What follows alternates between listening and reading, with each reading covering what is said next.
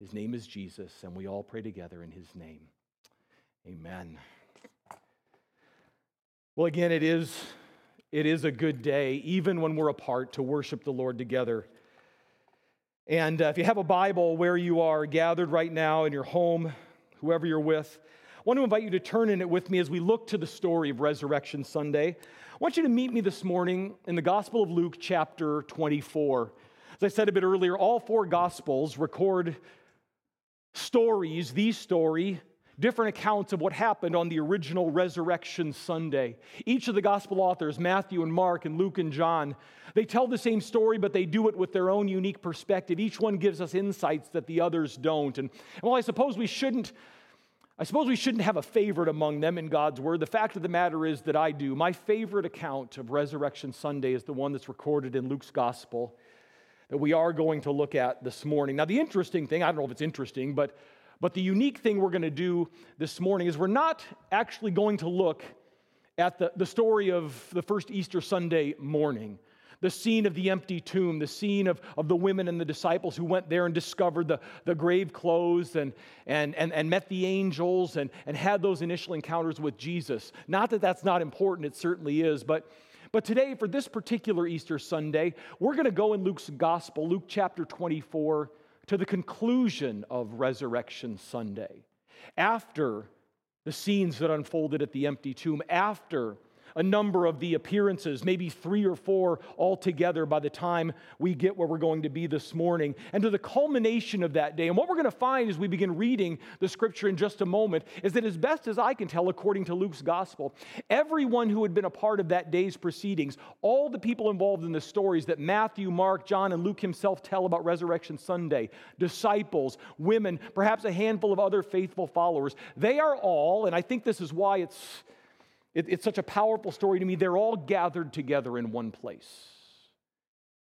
They're all gathered together, we believe, in the upper room where just a couple of nights before Jesus had been with his disciples for the last time, spoken to them for the last time, celebrated the Passover and instituted communion with, with them. And, and for us. And now they're all gathered together from their scattered stories and, and encounters. Some of the people in the room had already seen the risen Christ, others in the room, perhaps many more, had not.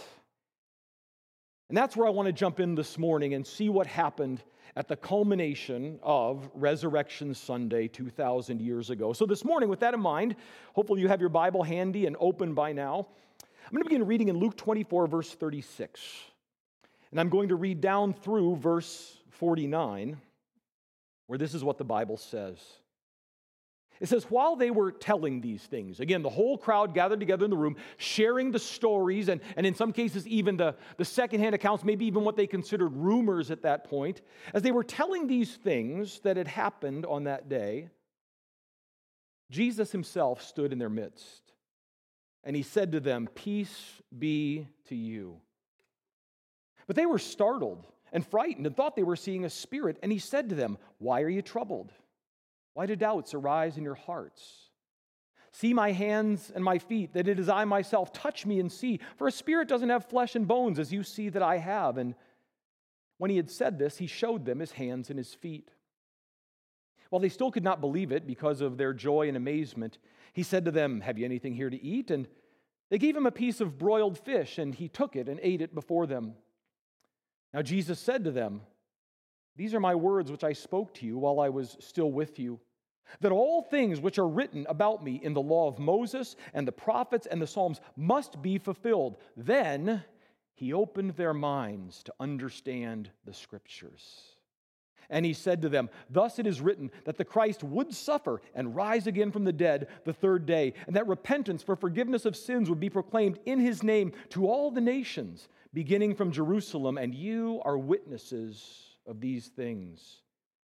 And behold, I am sending forth the promise of my Father upon you, but you are to stay in the city until you're clothed with power from on high.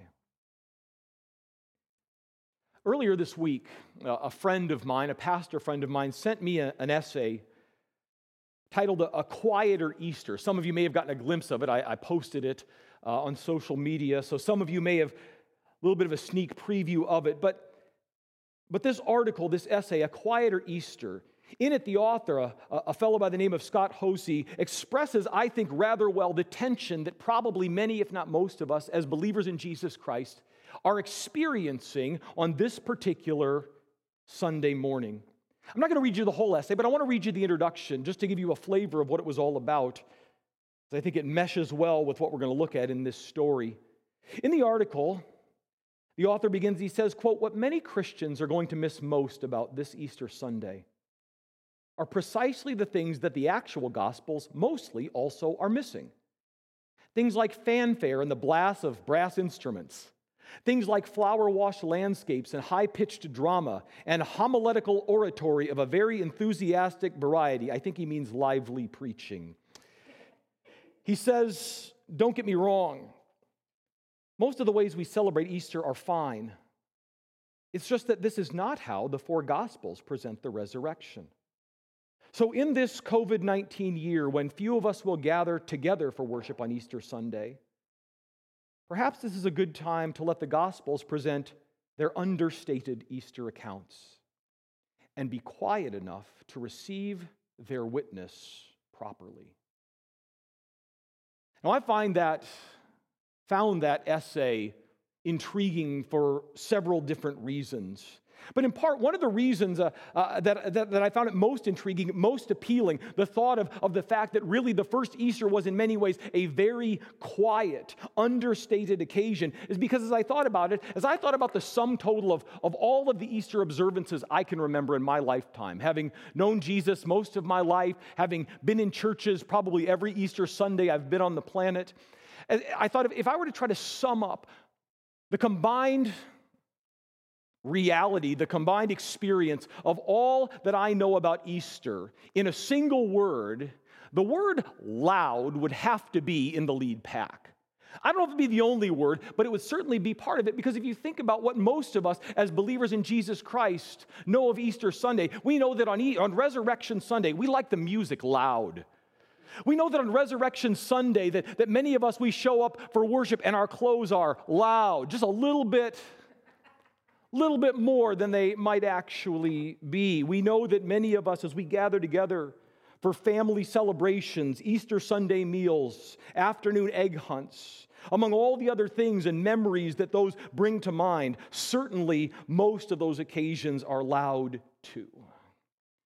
And while it isn't wrong, what we realize is that's not an option this year. A loud Easter just isn't in the cards.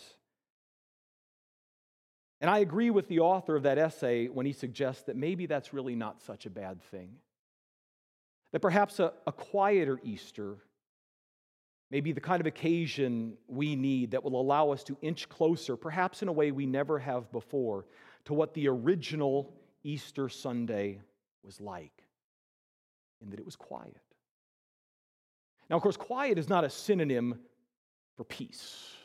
It may have been quiet, the, the stories being told may have been rather quiet, but, but that doesn't mean that peace was, was present in the lives and in the experience in the moment for Jesus' disciples and other followers that Easter Sunday. In fact, what a careful study of all four resurrection accounts from the Gospels of Matthew, Mark, and Luke and John show us is, is that peace was in fact in short supply. If you go to Matthew's gospel, Matthew 28, and his account of Resurrection Sunday, his take on the empty tomb, it describes the women, three women coming there first. And, and as, they, as they saw that the stone had been rolled away, they felt joy and fear. And in fact, that, that when they went back and reported to the disciples what they, they saw, it said some were intrigued, but, but many were, were doubtful. They questioned the reality, maybe even the sanity of what the women were saying. Mark's version of Resurrection Sunday morning actually ends with this sentence. It says, They, the women who went to the tomb, they went out and fled from the tomb. For trembling and astonishment had gripped them, and they said nothing to anyone, at least at first, for they were afraid.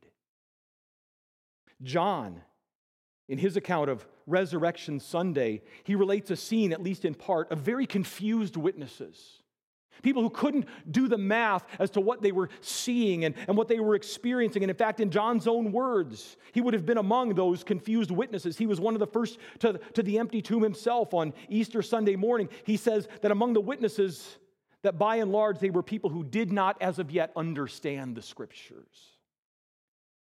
And even if you trace Luke's narratives up to where we read a moment ago, the story of the resurrection begins in Luke 24 1. And, and just as you scan through it, you find in verse 4 that you, find, that, that you see that, that when the women came to the tomb and they entered and didn't find the body of Jesus in verse 3, they're described in verse 4 as being perplexed.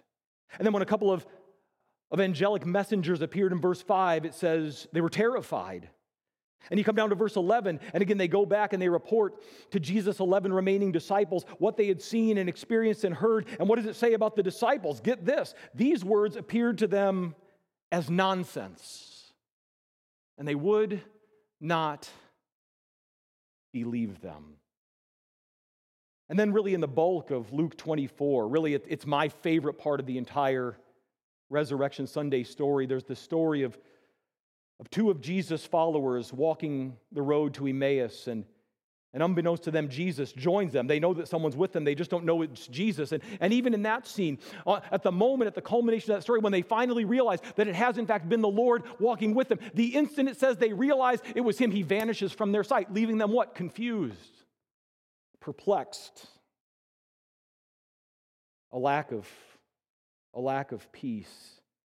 And again, as I said to you earlier, where we picked up the story a few moments ago in verse 36, the whole lot of them are together. And they are, they are embroiled in, in perhaps what can best be described as a quiet cacophony of conflicting opinion. Back and forth, rumor and truth, joy and fear, hope and, and sorrow. When suddenly, what does verse 36 say? Look again at your Bible. While they were telling these things, Jesus himself stood in their midst and said, Peace be to you. When you put all that together and, and what follows in the rest of our central passage here this morning, what it has prompted for me and what I want to deliver to you in just the, the few minutes we have here together in God's word, what it did for me was prompt three burning questions. The fact that Jesus came in and the first thing out of his mouth is peace be with you. Well, that prompts three, I think, burning questions for this particular Easter Sunday. Whether you know Jesus Christ well or, or this is relatively new information to you, I think these are three questions that demand to be answered today about this declaration, peace be with you. The first question is, is this, really just stemming from or, or centering on verse 36, which is, I think, the, the right place to begin in looking at Jesus' statement, knowing the scene he's just entered into, is simply this What kind of peace was it that Jesus offered? What kind of peace is it that Jesus, whom we say this morning rose from the dead, what did he come to offer? What do you mean by peace? You know, given the dynamics of the past four to six weeks for most of, most of us, most of our lives. As I thought about it, I thought, you know, for many of us this morning, watching and listening in, uh, an, an, adequate definition of peace would, for us would be those three or four, maybe even five minutes a day when no one in the house is crying, when no one in the house is hungry, when no one in the house is stuck on their homework or arguing about whose turn it is on the Xbox. Uh, we would take five minutes free of that and we'd say, that's peace enough this morning for me. But of course, that's not what Jesus meant at all. Because the Greek word for peace that Luke used here, the term is eirene, and, and it's a wonderfully rich term. Because, because all at once it conveys notions of, of security, of safety, of prosperity. There, there's even a, a note of happiness that's to be found in, in this word. It, it really speaks to, to one's overall welfare, inside and out, complete peace of mind and, and wellness of being. Uh, the, the, root of eirene, the Greek term is eiro. It, it, it means that the meaning of it is to tie loose parts together into one whole to take something that is broken or separated, tie it together in a cohesive, meaningful whole. And, and so, what we need to understand is that as the long before prophesied Prince of Peace, that's who Jesus was and is, who as of that very morning had conquered the grave. The peace be with you that Jesus greeted them with, which, by the way, was a singular. He spoke it in the singular. He was speaking to a room full of people. But as they heard him speak, what they were hearing was not peace to all y'all, but peace to you. Peace be with you. Peace be with you. Peace be with you. My peace is for each and every one of you to receive in a personal way. Well, what we need to understand, therefore, about the nature of this peace, and again, knowing what we've already looked at regarding the scene, is this that what Jesus came to offer that, them that morning was something that they not only didn't have yet, but they were never going to arrive at on their own. They were never going to be able to put it all, to tie it all together in a way that made everyone whole. Because in, in four brief words in English, actually just two words in the original Greek, the message Jesus was delivering to them was this I am here to bring order to your confusion. I am here to set the record straight. I am here to pull together the scattered thoughts and ideas and feelings and emotions and, and assertions and, and everything that you're, you're throwing about here in conversation here in the room. I'm here to draw it all together around one phenomenal truth I've risen from the dead. I've risen from the dead. And because of that, I can now establish peace between my Heavenly Father and each and every one of you. I am here to bring peace between Almighty God and fallen, broken sinners. So, what's the answer to question number one? What kind of peace did Jesus offer? The answer is this the peace of a personal relationship with God, the peace of a, a saving relationship with God, the reality, the acknowledgement there is a God in heaven. He is real and He is holy but that we, in our own right, we are sinful and we are broken. Jesus said, because of what I just did, the cross and out of the tomb, there can be peace between you and the living God. Which, to my way of thinking, prompts a second burning question. And I think it's a legitimate question to be asked by believers and skeptics alike. So, whatever camp you fall into this morning, this one is also for you. And the question is simply this if that's the kind of peace that Jesus said he was coming to offer, question number two is this How could he say that? On what grounds, by what authority could Jesus, can Jesus, and we in turn on his behalf make that kind of claim that you can have peace with the living God? You know, throughout his ministry, if you read the Gospels, and you don't even have to read them all that closely, but one of the things you'll pick up on is that, that Jesus' fiercest opponents at every turn, they were never able to explain away his miracles. And they were never able to refute his teaching. Every time they asked him a question, he had a better question to ask in return. And, and, and, because of that, because of the, the frustration they experience, we can't do anything about the miracles. We can't do anything about the teaching, but the whole world's running after him, and that's really rattled our cage, and we don't want that to happen. Well, well what you see them over and over again in the Gospels resort to, Jesus' enemies, is attacking his authority. Who gives you the right to say this? Who gave you the right to heal that man? Where do you get the authority to, to say the things you're saying and do the things you're doing? And and in a similar, a different, but, but at the same time, sort of similar way, it wouldn't surprise me at all if at least some of the disciples in the room that Easter evening heard, at least at first, Jesus' offer of peace with a, with a skepticism of their own. In fact, I think it's right there in the text. Look at verse 37. Jesus says, Peace be to you. We just talked about what that means. But they, were startled and frightened and thought they were seeing a spirit. And then Jesus, he drills right past outward appearance and he goes straight for the heart and he says, Why are you troubled and why do doubts arise in your heart? What are you so skeptical about? Why are you questioning what you're seeing? Well, the answer is they needed proof. They wanted proof anyway. And guess what? Jesus was there to give it. Because in order to authenticate his offer, to validate the fact that he really can and really does establish peace between God and, and sinners like us. Well, he gave them two extraordinary proofs. The first one was the proof of his physical presence.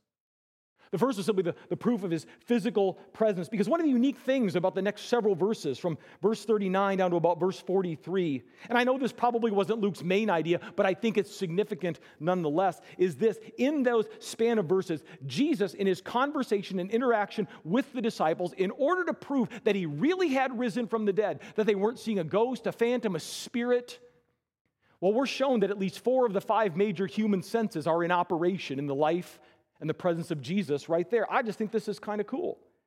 Look at verse 39. Jesus said to them, after asking them, Why are they so doubtful? Why are they so skeptical in their hearts? He says, Look, see, vision, right? See my hands and my feet, that it is I myself. Touch, second sense, me and see. Take hold of me, because the spirit doesn't have flesh and bones as you see that I have. I'm really here. When he said this, he showed them his hands and his feet, and well, they couldn't believe it because of their joy and amazement. He says, I'll give you another one. He says, Have you here something to eat? And they gave him a piece of broiled fish, and he took and ate it before them. Now, why in the world would Luke tell us about that fact? Because Jesus was alive. They could see him with their eyes. They could touch him with their hands. They, they realized that, he had this full sense of, of taste and, and, and, and human ability and, and capacity. And of course, it, it ought to go without saying that the whole scene unfolded in, in conversation. They could hear his voice. They could see him, they could hear him, they could touch him. Smell isn't mentioned here. I'm sure they could smell him. It was, it was all there, it was all so real. It was proof. And while we don't have, of course, that firsthand evidence to go on, and I'm, I'm sure we'd love to have it, we weren't there in the room. Maybe two dozen people, maybe, maybe a few more, are all the people, at least at that point in history, who, who had the chance to, to see the proof of his resurrection in that way, I, I think we shouldn't be discouraged in the least. Because the second proof we do share with them, in fact, I would argue we have more of this second proof than they did, not just in that moment, but throughout the rest of their earthly lives. And that is the proof of fulfilled prophecy. And, and the reason we're going to go there is because that's where Jesus went in verse 44. He said, it says, Now he said to them, Listen, as you're still doubting and skeptical and wondering, is this whole resurrection thing a hoax or is it real? He said, These are my words which I spoke to you while I was still with you. That all things, everybody where you are, say, all things. All things which are written about me in the law of Moses and the prophets and the Psalms must be fulfilled. Now, now, to us, that's what we call the Old Testament. He says, Everything that was written about Messiah in the Old Testament, I told you, and now I've proven to you, it is fulfilled in me. Did you know that in the Old Testament there are more than 300 verifiable messianic prophecies? Prophecies in, in, in the history, in the law, in, in the books of poetry, and in the prophets more than 300 clear messianic prophecies that were all fulfilled in the life of Jesus Christ and what he did while he was here. That's 300 prophecies written by more than two dozen authors over a span of more than 1,500 years. And by the way, we have absolute proof that all of those prophecies were written, recorded, completed more than four centuries before Jesus arrived on the planet prophetic fulfillment. Did you also know, just to clear up any confusion, maybe, actually, I'm going to create some confusion maybe before I clear it up, but, but that's what I'm after here. Did you also know that, and this happened many years ago, and I know some of you have probably heard this, but for others of us, it's, it may be fresh information.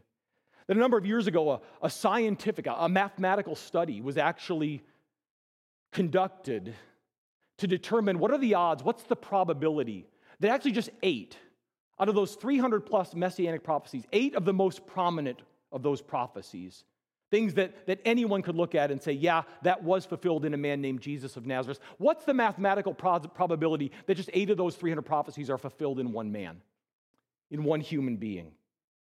And by the time they, they completed the study, here's what they determined the chances, the probability that a single person would fulfill eight of those prophecies was 1 in 10 to the 17th power. And for those of you who don't remember middle school math, that's one followed by 17 zeros. That's a really big number. And, I, and what the authors of that study concluded is, is that doesn't, I mean, we all know that's big, but, but what does that mean? So they said, let's illustrate it. And the illustration that they provided was this they said, The probability of 1 to the 17, uh, in 10 to the 17th power is roughly equivalent to going to the state of Texas and covering the entire state of Texas. If you've driven across Texas, you know it takes forever. You just feel like you're never going to get out. All right, biggest state in the continental United States of America. And they say you, you cover the land of the state of Texas two feet deep in silver dollars.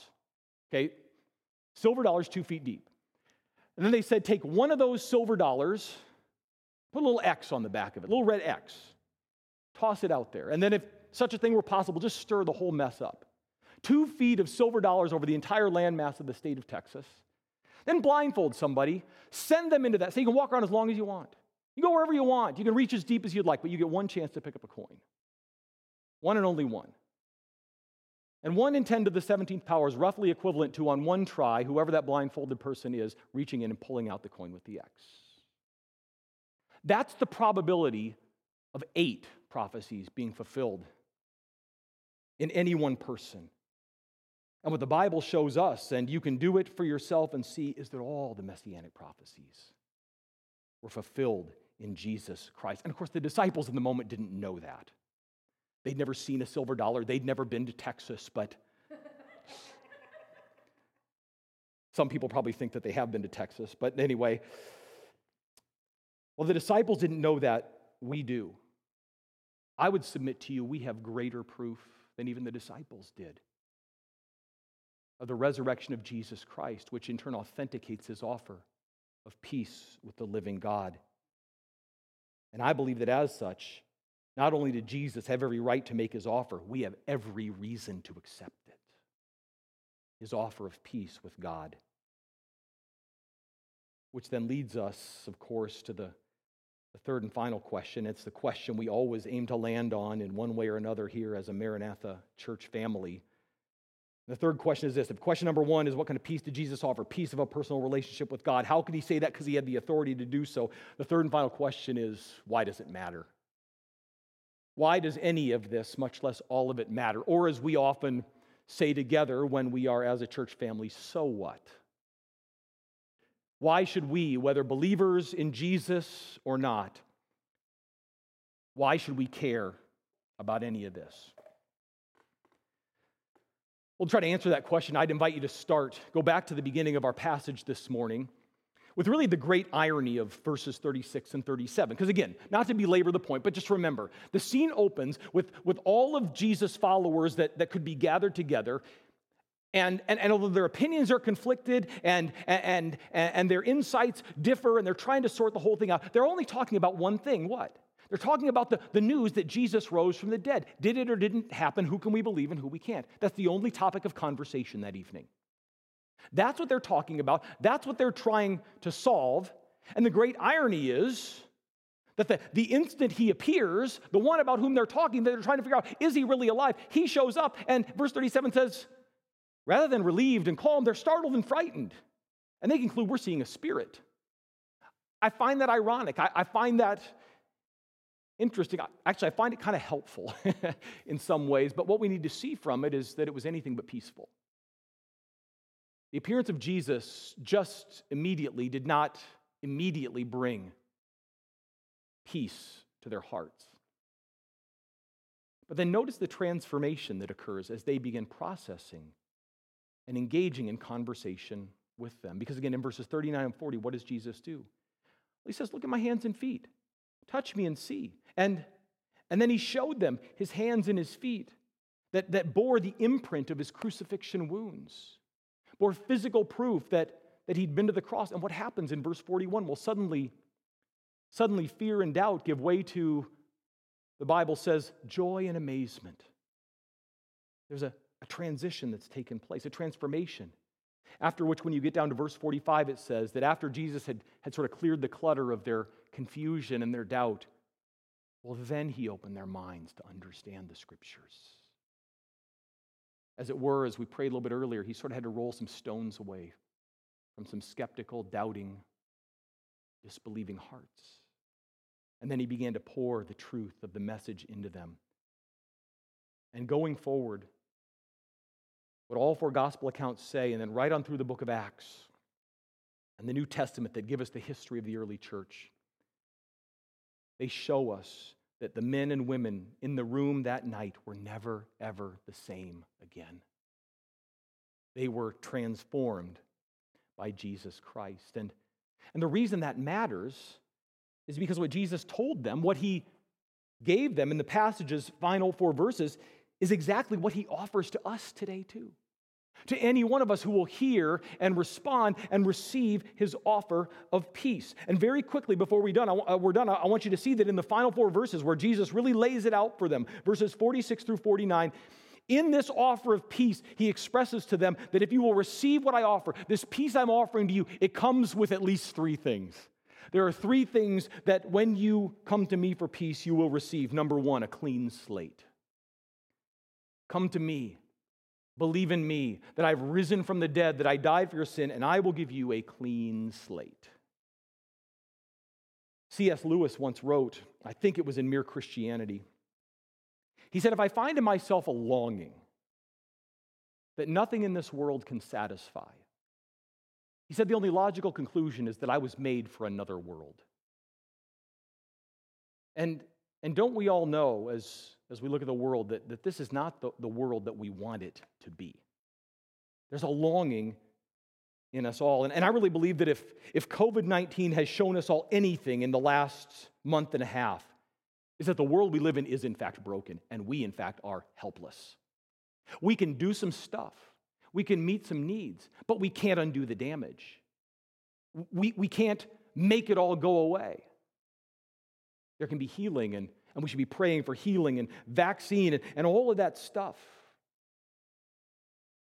But if you haven't gotten the message yet, today's the day to get it. Things are not as they should be. And we all know it deep down inside. Whatever our spiritual ideas, convictions, preferences may be. And I would submit to you humbly but very boldly this morning that only the gospel of Jesus Christ provides a satisfactory explanation for why the world is the way it is and why you feel that way. And it's one word that a lot of people don't like it the word is sin. The only satisfactory explanation for why the world is the way it is is what the Bible calls sin the internal spiritual corruption that stains all of our lives and which also rules the planet, the physical creation, the political structures. Everything on this planet is corrupted and tainted and bent by sin. And the message of Easter Sunday is there's only one escape. There's only one way out of it. There's only one reason or possibility of peace and hope, and it is this. Look at verse 46. Jesus said to them, Thus it is written that the Christ would suffer and rise again from the dead the third day, and repentance for the forgiveness of sin would be proclaimed to all the nations. There is a way out. There's peace, there's hope. And it is through repentance.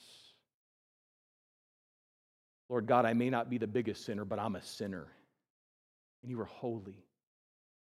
And I realize this Easter weekend that, that Jesus went to the cross and rose from the dead for me. And when we put our faith in him, and we respond to Jesus' offer of peace, the Bible says our slate is wiped clean forever. It doesn't mean we won't sin anymore, but it means our sins are no longer held against us. God counts you not as guilty, but as acquitted and clean and free. That's the first reason why responding to Jesus' offer of peace matters. Once and for all, forever, he cleans your slate and gives you eternal life. The second thing Jesus said in his final words here that his offer of peace, that receiving it gives us, is not only, first of all, a clean slate, but secondly, a reason to live. He gives us a reason to live. You know, another hard lesson that coronavirus is teaching us all. And, and maybe you've awakened to it already, maybe you haven't, but it's this that the things that we cling to for security and for pleasure are fragile and temporary. Everything we stake our lives on as fulfilling, other than Christ, can be gone in a moment and will not last forever. And so, whether whether your pursuits, what you pursue in life, and, and we even fall into this trap as, as followers of Jesus. We, we get off track, we get turned around and go the wrong way. And where do we begin looking? What pursuits do we go after to give us fulfillment, to give us pleasure, to give us security and hope? Well, we, we pursue the material, we pursue the financial, we pursue the sexual, we pursue the relational. We pursue one thing or another. And then we have to keep pursuing it because it doesn't last. It's never enough. They don't give us an enduring reason to live. But again, the message of Resurrection Sunday is that Jesus Christ does. Look at verse 48. He says, Once you respond to the call to repentance and the forgiveness of sins, he said to his disciples, all of them in the room, not just the 11, but the women, the men, whoever was there, you are witnesses of these things. Now, Jesus didn't mean by that that, that you simply saw it, you witnessed it, and good for you. No, he means you are going into the world as witnesses of these things. I am now giving you the reason to live. You are to live for the glory of God. You are to live to take this news he said it needs to be proclaimed in his name to all the nations, beginning from Jerusalem. Well, they were in Jerusalem. How's it going to get to the nations? Through them. Whether they become traveling evangelists, as some of them did, or they simply go back to their vocation, whatever it was God gifted them to do, wherever He puts us, wherever He sends us, the, the reason to live, the reason for living is to glorify Him and share the good news of the gospel with others. And I will say to you this morning, to those of you who are skeptical, you ain't going to know it until you try it. The message of the Bible is you have to believe before you can see. And, and I could introduce you to some people who have believed and seen. And in Jesus Christ, they would tell you there's, there's no greater purpose in life. There's no greater adventure to go on than the adventure of saying yes to Him. His offer of peace, it, it first of all grants us a spiritually clean slate. It, second of all, grants us a reason to live. And in the meantime, through and amidst it all, the third thing Jesus says in verse 49 is his offer of peace comes with a very comforting promise. And that comforting promise is this as a follower of Jesus, you'll never be alone. Verse 49 Behold, I am sending forth the, forth the promise of my Father upon you. Now, we don't know what that is in this context, but but they did because they'd been with him a couple of nights before. And he said, The promise of my Father is the Holy Spirit. That I'm going to go away and he's going to come. I've been beside you, he's going to come dwell within you. That's better, Jesus said. And he said, So stay here in the city until you are clothed with that power from on high. What Jesus is saying there, and again, this is a spiritual truth, and you've got to trust Jesus to find it, to discover it, to experience it. But what Jesus said about the Holy Spirit is that the moment you surrender your life to Him, you are immediately and forever indwelt with the Holy Spirit of God. He takes up residence in your life. He begins to transform you from the inside out. He never ever leaves again. And is that not a great truth to possess in this time of radical social distancing when some of us literally are 99% of the time all alone? No, you're not.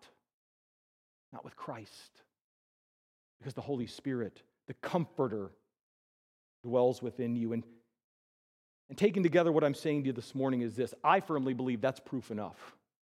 I firmly believe that's reason enough to respond to the risen Lord's offer of peace. That's why it matters. The question this morning is do you? You believe it's enough? Can you say it's enough? Because the big idea this Resurrection Sunday and, and the message, the third message of Holy Week that needs to go viral the King has come, his love endures. Well, it's this that the peace you're pursuing is only found in Jesus. The peace that we're all pursuing is only found in Jesus. Peace is a person. And he is reaching out today to you. You can look anywhere else you want to you will end up disappointed. Because only Jesus can transform us from the inside out, and that's where the problem lies. So, as we go to prayer, we're going to, in a moment, sing a, a, very triumphant, wonderful song of worship to, to conclude our time together. But before we do that, I'm just going to invite you where you are just to, to, to take a posture of prayer, whether that's bowing your head, closing your eyes, kneeling down, whatever. You've got all kinds of freedom because you're on your own today, probably. But I want to give you, us all, an opportunity to respond to whatever the Lord may be saying to you through what we've looked at here. Maybe today is the day that what you need most is that clean slate. Today is the day when you need to stop making excuses. You need to stop saying, but, but one more question. You need to lay down your pride and, and surrender to Jesus.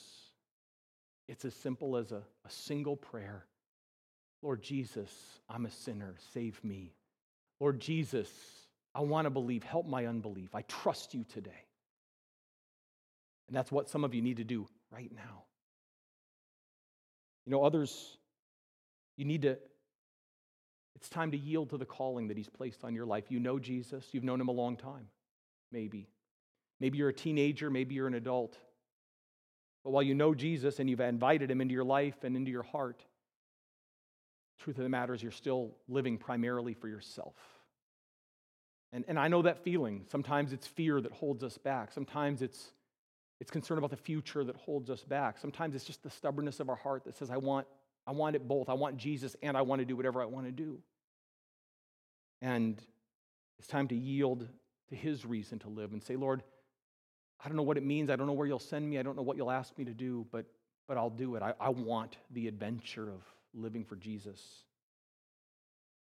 And, and then there's some today, particularly those of you who may be in a place where you're alone, who you need to rest in the promise of the presence and the comfort of the Holy Spirit. And invite Him. Say, Lord, Holy Spirit, show me your comforting presence like I've never known it before.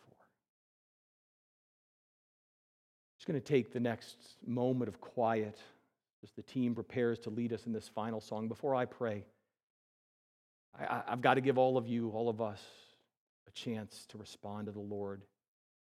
Whatever it is He's calling you to do. So let's just get quiet before Him, and I'll close us.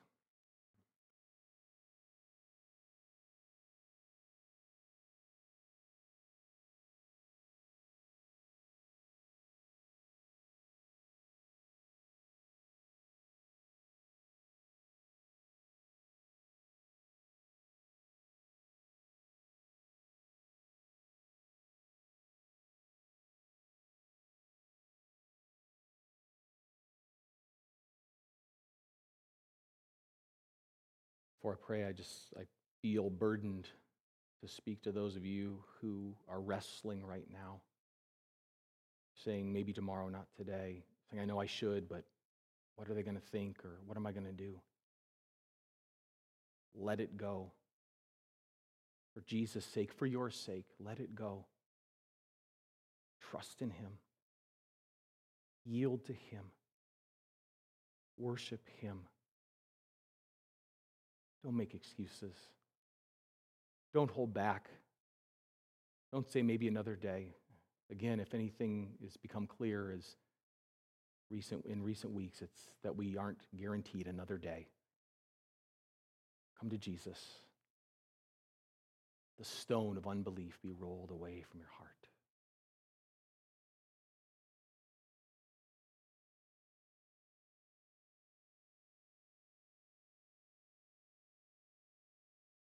Well, Heavenly Father, I thank you. Lord, one of the things I'm most thankful about the resurrection stories of the Gospels is that they show us real life. Father, if this were a story that were made up, if it were invention of man, we wouldn't see fear and doubt and skepticism and unbelief. Father, we'd see a great big party where everybody knew it was coming and, and there weren't any, any questions. But Father, these were real men and women dealing with life in this real world. And there were real life consequences to yielding to Jesus, both in terms of joy and blessing and also in terms of worldly opposition. Father, I'm thankful for for the unvarnished truth of Resurrection Sunday. And I'm thankful, we are thankful for the triumphant message that though Jesus died, he lives. Father, I don't know what you're doing in each of our hearts today, but I pray that you'll finish what has been started. I pray that you'll take the things that I've spoken and anything that's true, that you would seal it in our hearts, and whatever is distracting, that you would melt it away. And Father, we would take this most unusual of Easters and, and that it would become for each and every one of us the most memorable of Easters, the most pivotal of, of Easters, because it was the day we came to or came back to you. Oh, Heavenly Father, we thank you for Jesus. Lord Jesus, we thank you for your bloody cross and your empty tomb. And Holy Spirit, we thank you for indwelling us and sealing us and ensuring we'll never, ever be alone. Lord, what more could we ask for than this? We praise you. We thank you in Jesus' name.